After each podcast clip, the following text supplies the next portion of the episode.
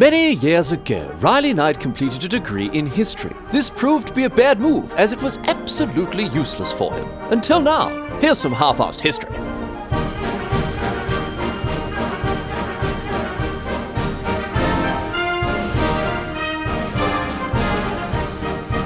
What's going on, mate? Great to have you along for some more half-assed history. This week on the agenda, going to be having a chat about a bloke named Thomas Blood. This was his actual real name, apparently, Thomas Blood, uh, who was a thief, a kidnapper, con man, turncoat, impersonator, traitor, and just, just general rogue. If you if you needed if you needed some roguery perpetrated in seventeenth century Ireland and England, Colonel Blood was your man. Don't even worry about it. In fact, he wasn't even actually a colonel. This was another one of his tricks. He, he gave himself the title of colonel.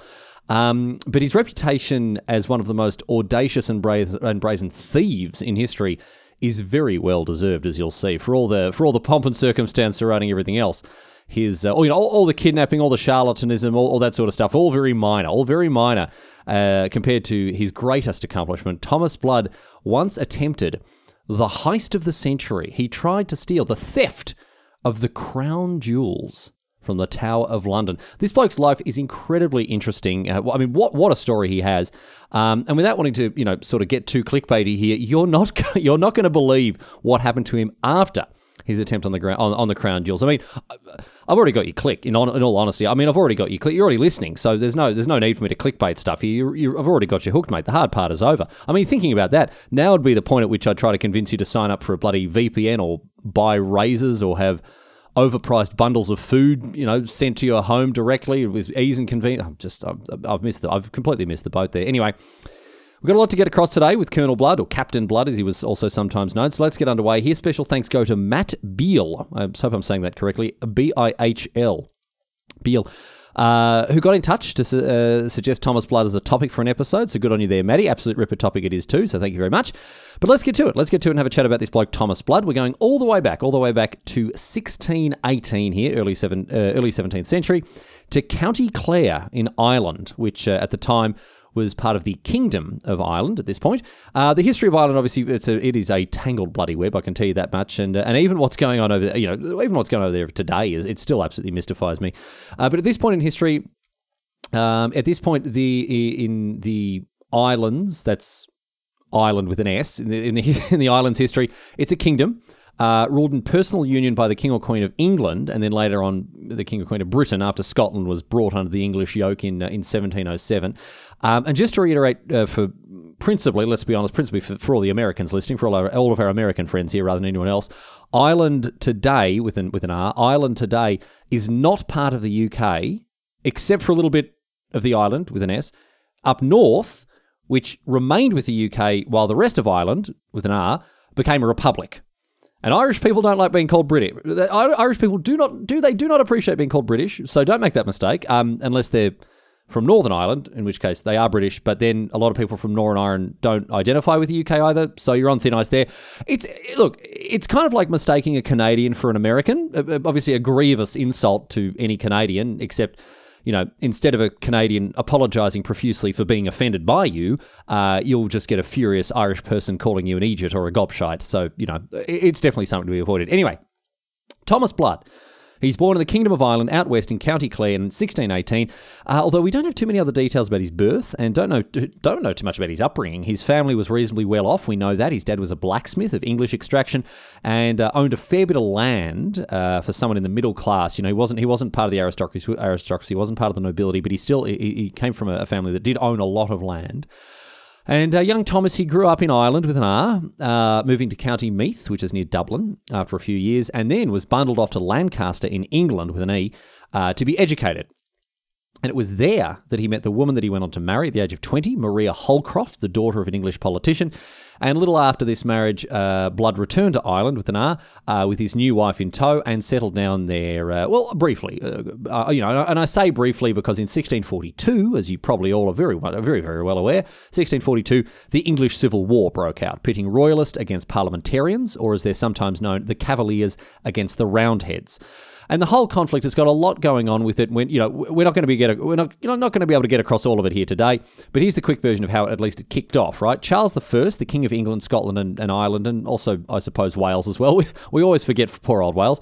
Um, Charles the First was not an immensely popular monarch. He was uh, he was Catholic in all but name while ruling an Anglican country, uh, and he was seen as being very very close to you know more or less an absolute monarch. Right, this is because he had uh, dismissed Parliament in sixteen twenty-nine and, and ruled without it for over a decade, although eventually this caused him to run out of money because Parliament's main concern was, of course, collecting taxation, both then and now. Uh, and so in sixteen forty-one, a near-bankrupt Charles recalled Parliament, and uh, knowing that it had the king by the ghoulies, Parliament began to aggressively expand its political power, abolishing or undoing a lot of what Charles had done over the last ten years. And by the next year, by sixteen forty-two, Charles had had a gutful. He responded by storming into Parliament and attempting to arrest five uh, uh, parliamentarians, which obviously, you know, went down like a fart in an elevator. Um, and so the English Civil War began. In sixteen forty-two, the Royalist Cavaliers fighting the Parliamentarian Roundheads, led by Charles the First on uh, on one side, and Oliver Cromwell, and also, I guess, Sir Thomas Fairfax. We all, we always forget uh, poor old Fairfax, uh, respectively here, right? So the, the, the Cavaliers with uh, with Charles, the Roundheads with Cromwell, um, and our mate Thomas Blood. You know, he's not going to stand. He's not, I'll tell you this, he is not going to stand for the scandalous affront to the honour of the divinely mandated leadership of King Charles. Oh, no, no, no. The right of a king to rule his lands and his subjects is beyond question. There can be no doubt that Charles is firmly in the right and, and is obviously waging a just war against the usurping and the traitorous Roundheads who... Oh, hang on, what? Wait, what? What's that? Oh, Charles is losing the war, you say? Oh, okay, well, as I was saying, tyranny and oppression must never go unanswered. No man should be allowed to wield unlimited power, king or no, and Charles has shown us all how cruel a tyrant he must be. He must be made to answer for all he has done, and as I have always said, the will of the Parliament must be heard and must be respected. Blood, uh, yeah, was a, a turncoat, and a huge one as well. He saw which way the wind was blowing and switched sides halfway through the war, and uh, there is no indication whatsoever that he becoming a turncoat was based on, you know, ideological ideological concerns or anything else like that. It was just bald-faced pragmatism. He just recognised that he, you know, probably wanted to fight for the winning side, and so he uh, he became a turncoat. I mean, you got to hand it to him for his, you know, very expedient approach to this sort of thing. I mean, after all, why fight for the losing side? So Blood switched sides. He fought for the Roundheads, and as, as soon as it became clear that they were, you know, on track to win, and this proved to be a good move, as it turned out. Blood was charged with raiding and capturing uh, cavalier supplies, something that he ended up being extremely proficient at doing. This bloke, you know, again, he was a rogue, he was a charlatan to the core, and uh, and while he was uh, he, he was very good at acquiring royalist supplies, he also made sure to uh, skim a little off the top for himself there before handing uh, you know handing stuff over to the Roundheads. Anyway, Cromwell and the parliamentarians, of course, were ultimately victorious. Charles was captured. He refu- ref- refused to negotiate with his captors uh, and was thereafter found guilty of treason and given a rather aggressive haircut in front of uh, an enormous crowd in sixteen forty-nine. Just a little bit off the top there. Thank you, headsman. Um, and uh, the English Civil War uh, came to an end a couple of years later in sixteen fifty-one. And I tell you what, Blood picked the right side to be on as we uh, move into a period of English history that is referred to as the interregnum, right? The parliamentarians, they won a decisive victory. They redefined the concept of constitutional monarchy, and they set the stage for the Glorious Revolution in sixteen eighty-eight, which finally confirmed the ultimate sovereignty of Parliament, right? But anyway, back here in the sixteen fifties, Blood, right, he ends up on the winner's side, as I say, winner, winner, chicken dinner, and he's loving life because he is rewarded for his efforts uh, fighting for the Roundheads. Cromwell rewarded Blood with great big tracts of land, made him a justice of the peace, bloody brilliant, great job there, Blood, old son. He is loving life. He's just won a war after some extremely well-timed turning of the old coat there. He's got all this land, fancy new title, brilliant. However, as students of English history will know, this wasn't to last uh, forever for our mate here, because after a couple of years, in, uh, in sixteen fifty-eight, Cromwell died, and the interregnum finally ended just two years later in sixteen sixty, with the restoration of the Stuart monarchy as Charles the Second, the, the, the son of the exiled son of Charles the First, took the English throne. Now, once again, you've got to hand it to Blood because he showed excellent judgment in getting himself out of a sticky situation. This won't be the last time either. He read the writing on the wall and he realised that uh, he was going to be up a certain creek without a certain, uh, you know, uh, propulsion device here, because Charles the Second immediately began to reverse and repeal all of Cromwell's land grants and appointments and all the rest of that, which of course was to include what Blood had received. So as a result, he fled back across to Ireland, he packed up his family, and sped, uh, sped us off across the Irish Sea back to his native land uh, to avoid any further reprisals. He was, however, financially ruined by this. Obviously, these great big tracts of land that, that he'd had in England were very, very profitable for him. He was a very prosperous bloke over there in England.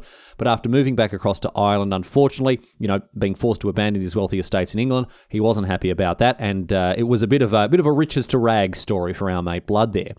And he was so unhappy with this, he was so unhappy with what had happened to him here, that he began to plot and scheme against the royal powers back in Ireland itself. And I'll tell you this, he wasn't the only one. There were plenty of other ex-Roundheads or, you know, Cromwellian sympathisers who found themselves in a similar position over on the island of Ireland. And so Blood, he got together with these blokes, and they said, well, listen to him, I'm just bloody sick of this. These bloody, I mean, this, this bloody Charles the Second bloke, who does he think he is, coming in bloody undoing all the stuff that Oliver Cromwell did? Un- unbelievable. It's an absolute disaster, right? So they hatched a plan to get their own back against the royal oppressors from the other side of the Irish Sea here. And the bloke in charge, nev- never mind the fact that Oliver Cromwell also did a, you know, a fair bloody bit of oppression in Ireland as well. We'll, we'll, we'll leave that to one side for the moment. Anyway, they are looking to get themselves, you know, get their own back against uh, against the royals uh, over there in England. And the bloke in charge of Ireland at this stage, the Lord Lieutenant of Ireland, was a fella named James Butler, the first Duke of Ormond, and uh, he lives in Dublin Castle, which is in Dublin, surprisingly, uh, and Blood and his fellow conspirators, they decided that they were going to give him the business. They decided their best course of action would be to storm the castle, kidnap Ormond, and seize control of Ireland, with an R. And this plot, this plot, as daring and as, uh, you know, as bold as it was, never came together. Unfortunately, the plot was foiled, and in sixteen sixty-three, after, you know, uh, trying to pull this conspiracy together, Blood and the rest of the conspirac- conspirators, they were found out, and they were forced to flee for their lives. Now, Blood, he fled to the, to the United Provinces, to the Netherlands, uh, but not all of his, his conspirators were quite so lucky. They didn't get out of there. Some of them ended up getting captured and executed.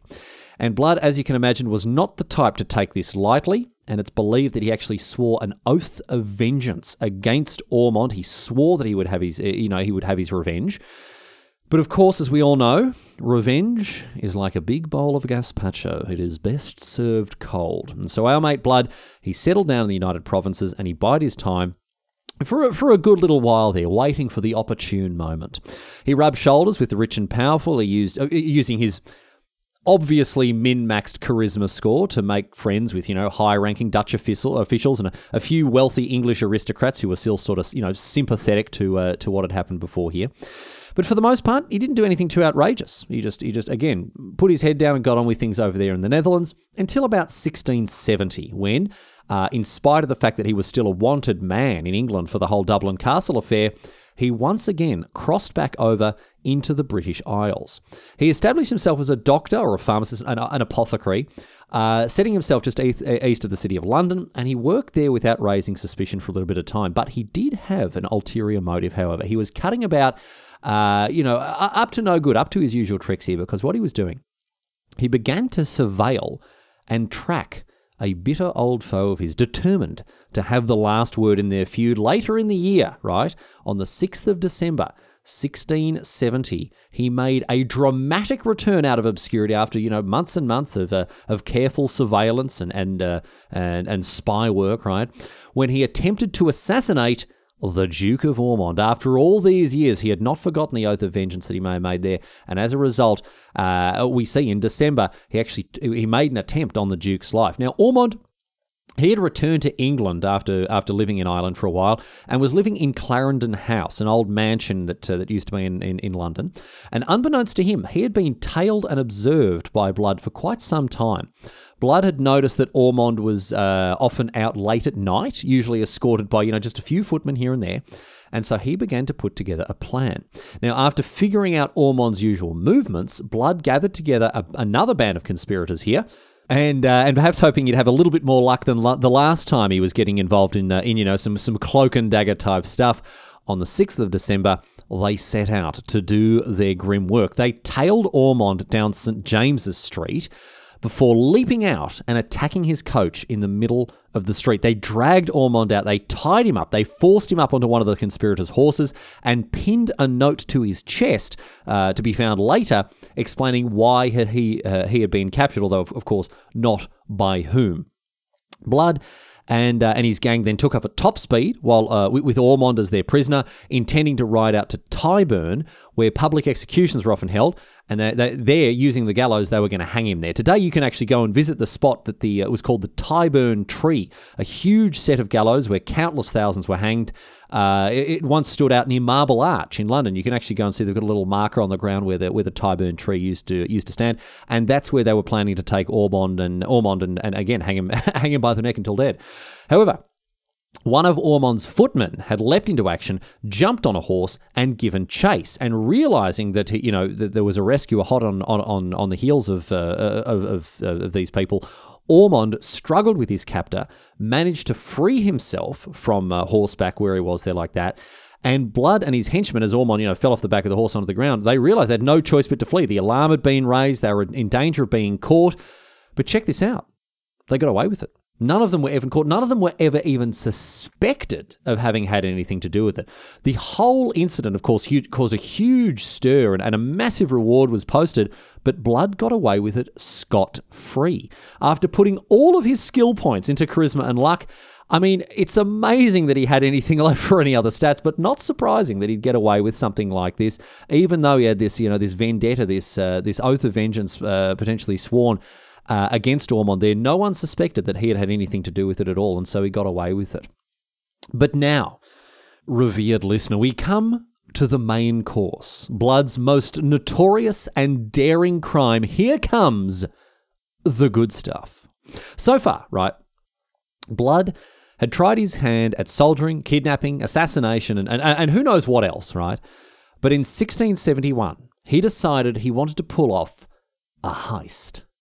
During the interregnum, the crown jewels of England had been picked apart, melted down, pawned off, uh, or, you know, basically cashed in uh, to fund the new English Republic.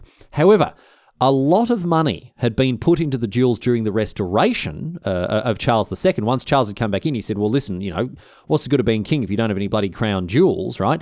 So he organised grand replicas to be made uh, of the stuff that had been destroyed or, or, or pawned off, and uh, and organised basically a, uh, you know, a, a rebrand, a remastering. This is Crown Jewels two point oh here for Charles the Second.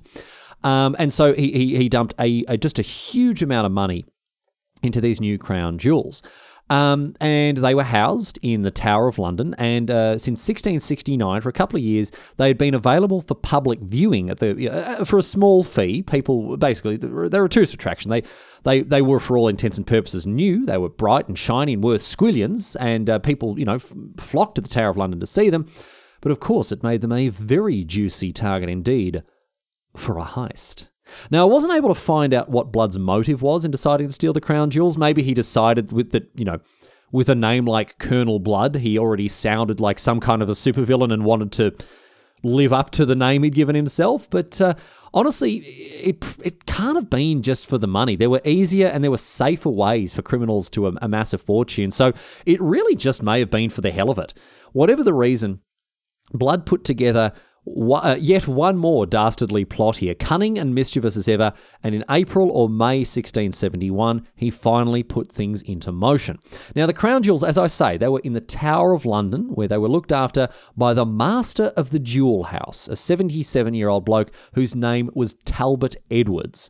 Uh, the jewels themselves, let me let me describe to you uh, the, the, the various security measures that were in place to protect these jewels, because, of course, very, very valuable with with with an uncountable fortune these jewels were. So you can imagine, uh, yes, I, I want to describe to you here the uh, the, the security uh, the security features protecting these jewels. So they were kept in the basement of the tower uh, behind a large metal grill. That's it. That, I mean, that's it. I've described the entire security system protecting these jewels. An old bloke and a metal grill and a flight of stairs. That That's actually it. I mean, it, it may surprise you to learn that even by the standards of the time, this was not the most sophisticated or cutting-edge security system that you could possibly imagine. Uh, but that, that is that, that is actually it. I mean, there were guards and stuff in the Tower of London, but not actually ones, uh, you know, posted specifically to look after the jewels there. Anyway, obviously, uh, our mate Blood, he's uh, he's a he's a he's a clever chap. He's a quick thinker, and he realizes that he needs to case the joint before he uh, he pulls off the heist here. And so one day, right, he puts the first pl- step of his plan into motion, and one day he turns up at the Tower of London to see the jewels as a tourist, as so many others did at the time. He turns up uh, dressed up as a parson, as a, as a clergyman, uh, disguised like that, and, and took a woman with him. Uh, I read conflicting reports as to whether this was his, his wife, Maria, or if it was just someone else, you know, an actor that he'd got there. But in any case, Blood, uh, posing as this clergyman, he, he, t- he took his wife, add inverted commas as necessary, I suppose, uh, along to the tower and met with Talbot Edwards to view the jewels.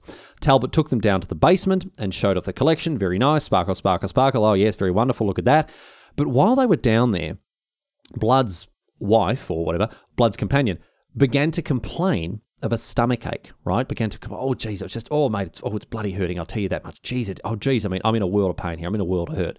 So Edwards, who seemed to be a very kindly bloke, very, very, uh, very thoughtful and generous fella, uh, he lived upstairs from the jewels, and he says, well, listen here, don't worry about it, mate. Listen, I'll take you upstairs. Uh, my, my wife's up there. She'll, you know, she'll look after you. So let, let's just get you upstairs. We'll get you sat down, get, you know, see if we can make you feel a little bit better. So they go back upstairs into this little apartment, and uh, and Edward's wife uh, offered uh, Blood's wife some some spirits and, and gave her a chance to recover and, and just generally, you know, sort of look after after her there for a bit while she was putting on this stomach ache. But Blood, uh, he used this affair, this whole sort of little uh, kerfuffle here.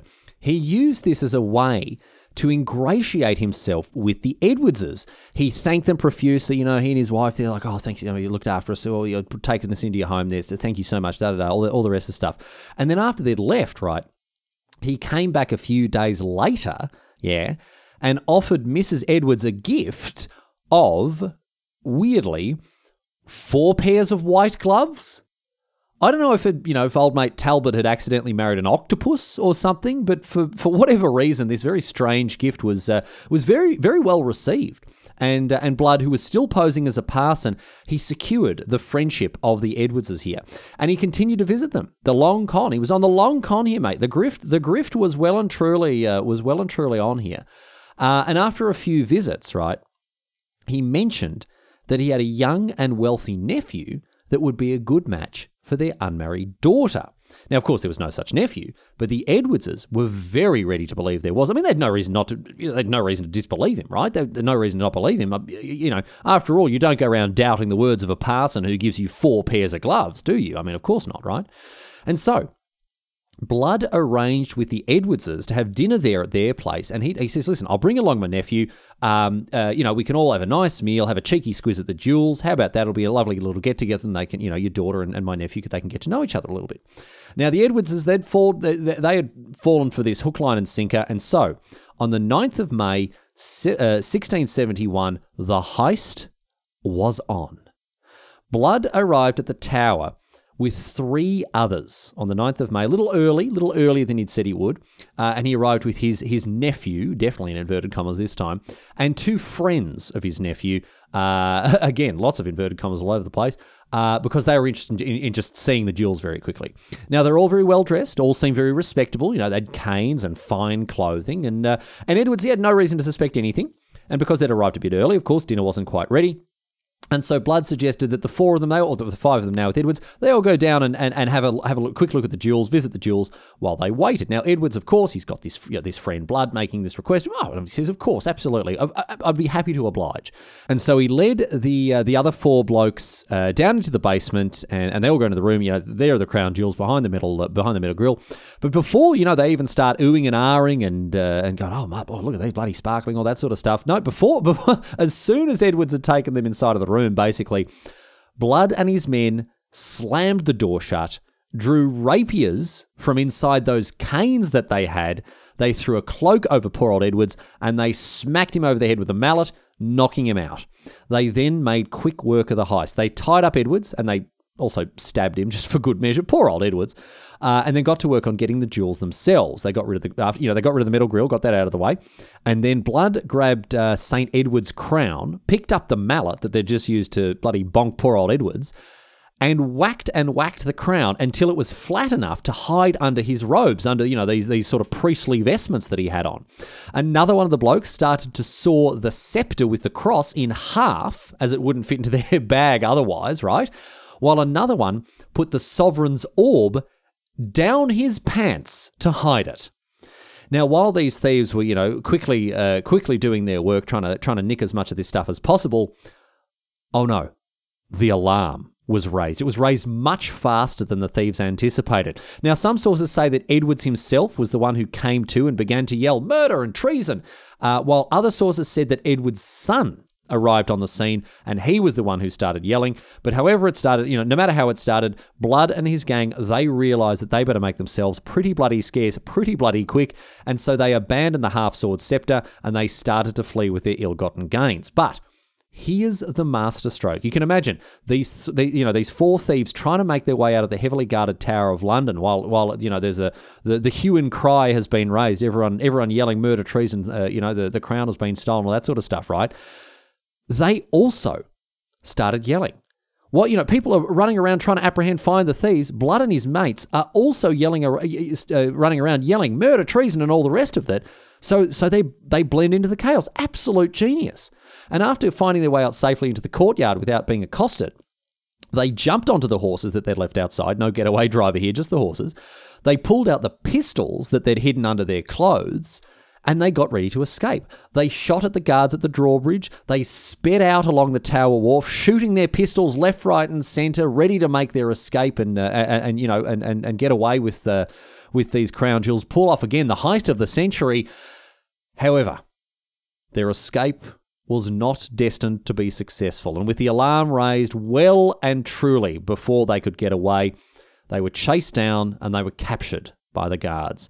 The crown had fallen out of Blood's robes, uh, but it was re- it was recovered along with the orb, uh, which was uh, retrieved probably rather gingerly from the from the pants of the thief who had nicked it. And obviously now, Blood and his mates, they are in deep poop. They are in deep poop. This was a point in history, remember, where, uh, you know, something like pickpocketing could send you to the gallows. Never mind trying to nick the bloody crown jewels. I mean, these blokes, were absolutely, they were absolutely done for here. They were for it now. But are you ready, my friends? Are you ready for another incredible moment of luck and charisma from the roguish hero, hero of our story here?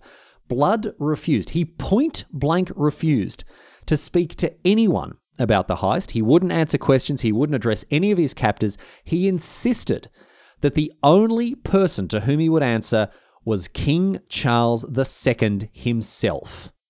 And if you'll believe it, his demands were met. Blood was brought before the king in chains, and he was told to give an account of himself. Now, tragically, this is really unfortunate. I looked high and low, but I could not find a record of the conversation that Blood had with the king here. And more's the bloody pity, because you're not going to believe what came of it. Charles was said to be so amused and so impressed by uh, by Blood's story here, with, you know, this the daring and the brazen attempt at a heist uh, th- that Blood had tried to pull off here, that he offered him a royal pardon. And what's more, the story gets even more ridiculous here. Charles also gave Blood lands and an entire estate in Ireland that would set him up w- with quite a sizable income. I mean, kings have have had people's heads lopped off for far, far less than this. And here was Charles saying, oh, off you go, mate, on your way. And here's an estate. By the way, here's an estate worth squillions. Again, Blood seemed to have been tell uncannily, eerily, right? He has he seemed to have been able to tell exactly which way the wind was blowing and, and seen the exact right way to play out his hand. He may have known that Charles, you know, had a soft spot for tales of high adventure and was easily impressed by daring and adventurous scoundrels, and, and so he played into that masterfully. Although there are a couple of other suggestions that sort of explain what happened between Charles and uh, and Blood, even though we don't have the full uh, the full picture, all the details here. It is a bit murky.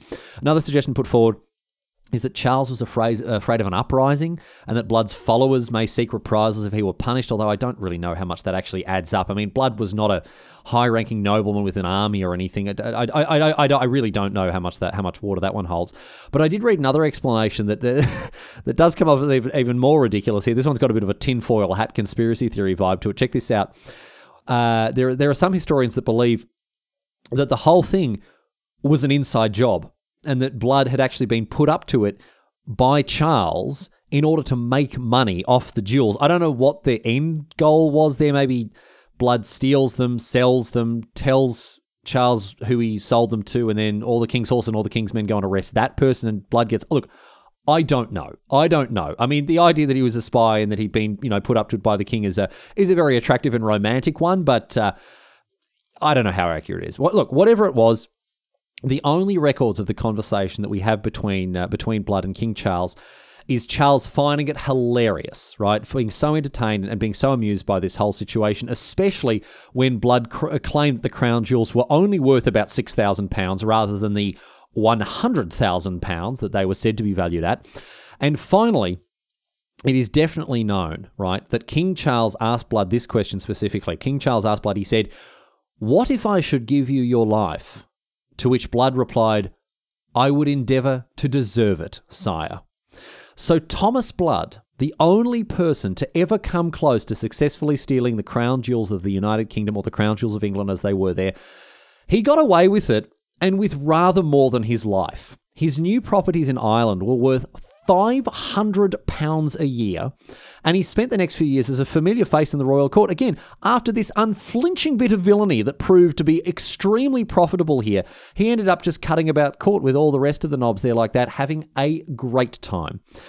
Now, Blood lived out the next years in comfort and in, in, in prosperity until sixteen seventy-nine, a couple of years after the heist there, when an old friend and a patron of his, the Duke of Buckingham, actually brought a lawsuit against him. So his luck here it seems to have actually finally run out as, as this uh, high-profile friend of him turned on him. Buckingham sued Blood for ten thousand pounds. That is a lot of money back then, ten thousand pounds, after Blood insulted him. And after the case was heard by the uh, by the King's Bench, Blood was convicted, and he was ordered to pay Buckingham the money. But you know what's coming next, don't you? You know what's coming next. You, of course you do. You, you've already guessed. Blood never paid Buckingham a penny of the money he owed. He once again found a way out of it. He got away with it completely. He used the cunning trickery and the shameless charlatanism that we all by now have come to expect from Blood. He pulled a trick that meant that he never had to pay Buckingham a single farthing. Although admittedly, it's not the sort of trick that you could ever get away with a second time, because on the twenty-fourth of August, sixteen eighty, still in debt to the tune of ten thousand pounds, Colonel Thomas Blood died. And in doing so, he got away with it one final time. As for the crown jewels, they were restored to the Tower after Blood's heist. They were repaired and rejuvenated, and ever since, they have been, uh, they've been there uh, under, under armed guard, I might add. And today, you can uh, you can go and see them for yourself. The crown jewels, you can go and see them for yourself at the Tower of London, although I understand they have uh, heightened the security arrangement uh, arrangements around these valuable artefacts. It's a little bit more than an old man and a flight of stairs and a metal grill. But I want to leave you with this thought here before we close this episode out. I want to leave you with this thought. The crown jewels, obviously, very, very famous. One of the premier tourist attractions in the United Kingdom. They've been seen by millions and millions throughout the years, whether it's been in real life or in portraits and paintings and pictures. And I just want you to remember and think of this. The next time you see them, and the next time in particular, you see the sovereign's orb, that little ball with the, with the sort of the cross on the top of it. And whether it's in real life, whether it's in a, in a painting of an old monarch or a, or in a photograph of, uh, of Queen Elizabeth the Second while holding them, just remember that in their proud and storied history, thanks to Thomas Blood's heist, they've been a lot closer than you might think to a rather more different set of crown jewels.